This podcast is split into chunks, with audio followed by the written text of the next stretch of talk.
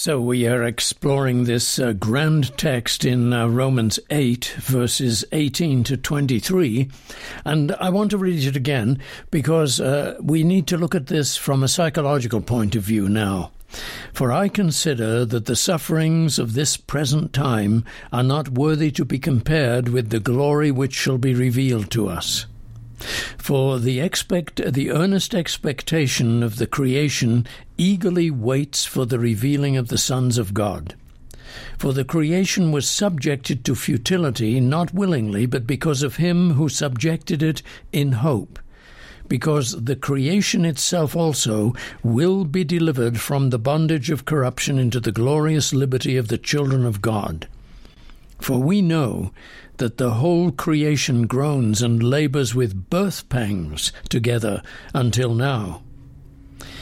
This is a marvellous passage, and as I said, we need to understand it not only uh, from a, a, theological point of view, uh, and not only from a spiritual point of view, but also psychologically. What I mean by that is that the world is in pain. Every human being is in one kind of pain or another, psychologically, spiritually. That pain is worsened by not understanding its origin. Once we understand where it comes from and why it's there, then a lot of our anger diminishes, a lot of our sense of uh, fear diminishes, and our despair. What we are needing to understand is that that pain is not simply originating in some family uh, dysfunction or even in our own dysfunction, but it originates way back to the creation, to the fall after the creation. In other words, we are carrying about a vestige of the fall of Adam. We need to understand that so that we can understand ourselves. There is, even in our moments of happiness and nice social relationships and security of family, there is nevertheless that feeling that we are still alone, that we are not fully connected with everybody around us that we love. That feeling becomes very disturbing when we sit alone at times and uh, when we have uh, times to pause and not busy ourselves with all the distractions of life and work. What is that uneasiness? What is that sense of being alone even among a crowd of people? It is that disconnectedness from God the Father that started after the fall of creation in Adam and Eve. Now, we are not charged with sin for that because we are in Christ and we are forgiven, and God is with us and we have fellowship with Him. But we can't deny and we mustn't deny that the sense of isolation and disconnectedness and aloneness that we often feel is nevertheless there in our natural humanity. We talk to God about that. We say, Father, I feel alone. I feel disconnected. I thank you, though, that I am by faith connected with you and you are with me. That even though we're, I feel alone, I'm actually in your kingdom, the kingdom of Christ, which will be fully revealed to me physically when Jesus comes again and this body of mine puts on incorruption. But in the aloneness, dear Father, I'm not afraid because I thank you that it has no power to condemn me or separate me from you. But I understand it now, Lord. There is within me a cry for eternity.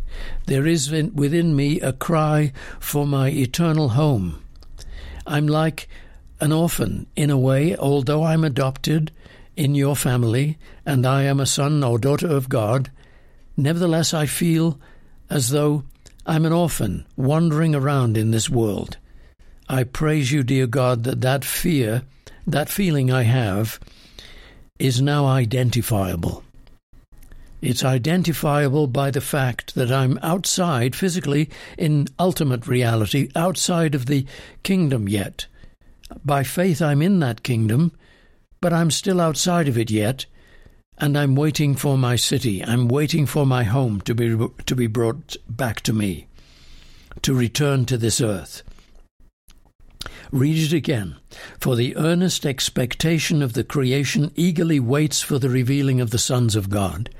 Father, I thank you that the pain within me that I have so often tried to escape from in life by my drugs or my alcohol or my pornography or my eating habits or my gambling or whatever it may be, I thank you, Father, that I don't have to escape from that pain now because I know what it is.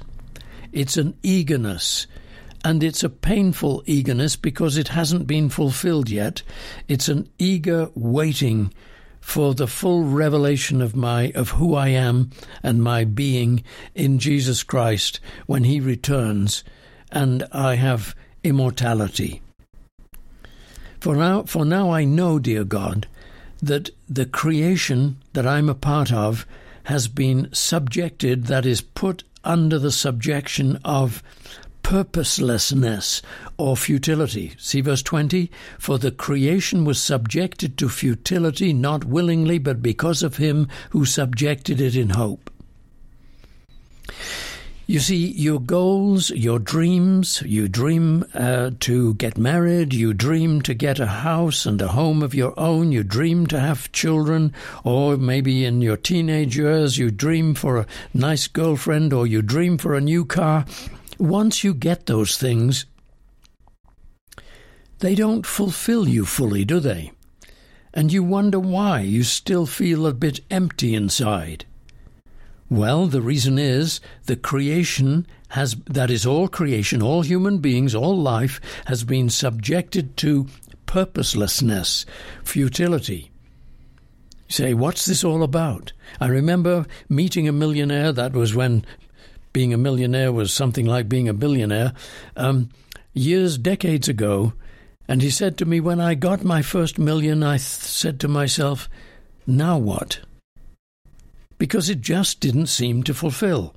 Why do our goals, long expected, uh, fought over for so long, finally achieved, disappoint us? Because creation is subjected to futility. Fulfillment does not come in this world. But why should that pain be there? Why did God let that happen? Because, you see, He did not want us to rest in a false security, because this fallen humanity is a false security. Everything in this world is a false security. There is only one true security, and it is the eternal God. It is our loving Father Redeemer, Creator Redeemer, and His Son Jesus Christ. So we need to accept the futility. Father, I feel empty after having succeeded and strained after this goal of mine for so many months or years. And now I've got it, I just feel, meh, doesn't feel all that great. Thank you, dear God, for that sense of futility because it reminds me that this earth is not my home. This earth is not the place of my final destiny. Dear God, I praise you for the emptiness, the futility that comes my way because it enables me to, or it encourages me to go after hope and faith, not the goals of this world. So you see, the creation was subjected to futility not willingly, that is, not of its own wishes. We didn't want to be put under a, uh, the power of death, but because of him who subjected it, put it under subjection, put the creation under subjection, in hope. You see, creation being subjected to death was a curse, wasn't it?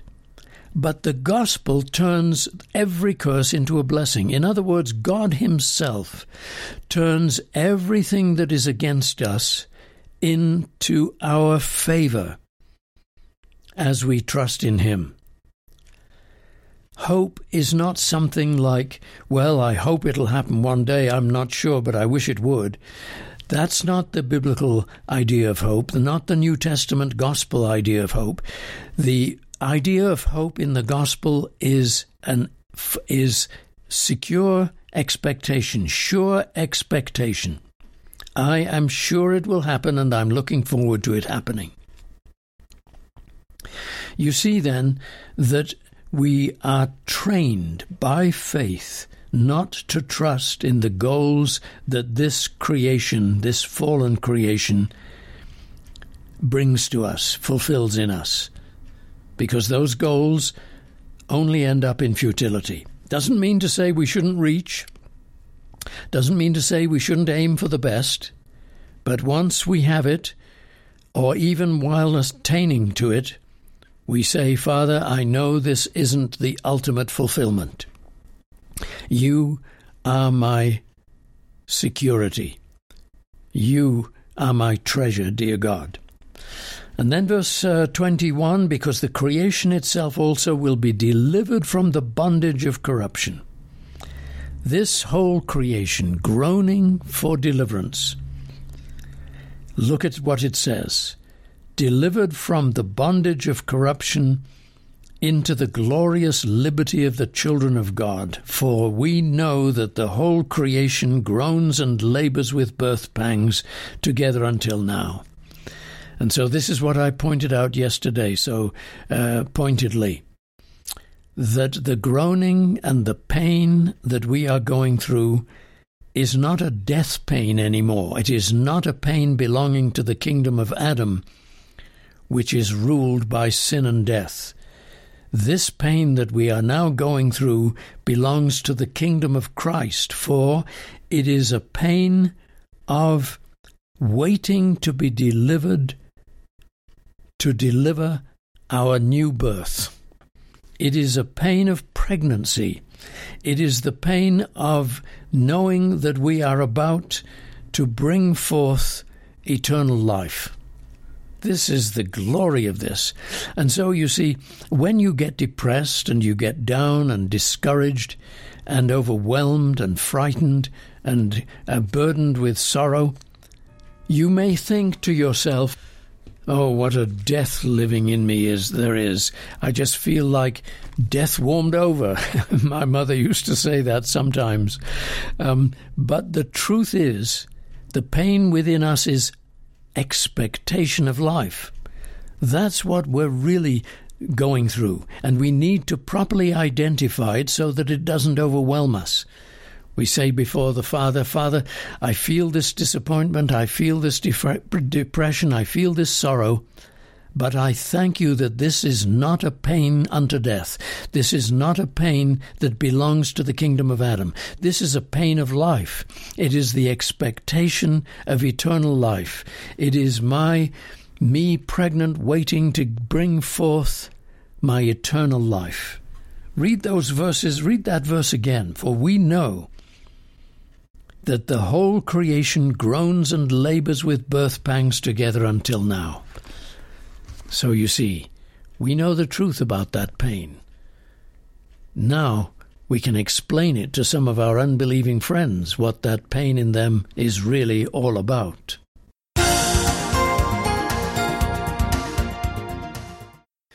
Thank you for joining me today. Colin Cook here, and how it happens. I really appreciate sharing these programs with you. It lifts my heart, and I hope it lifts yours too. Please be sure to understand that you can listen to this broadcast any time of the day or night on your smartphone. Simply download a free app, podbean.com or soundcloud.com, and key in how it happens with Colin Cook when you get there. And if you would like to make a donation to keep the broadcast on the air now in its 26th year, you can do so online by going to faithquestradio.com. That's faithquestradio.com. Thanks then. See you next time. Cheerio and God bless.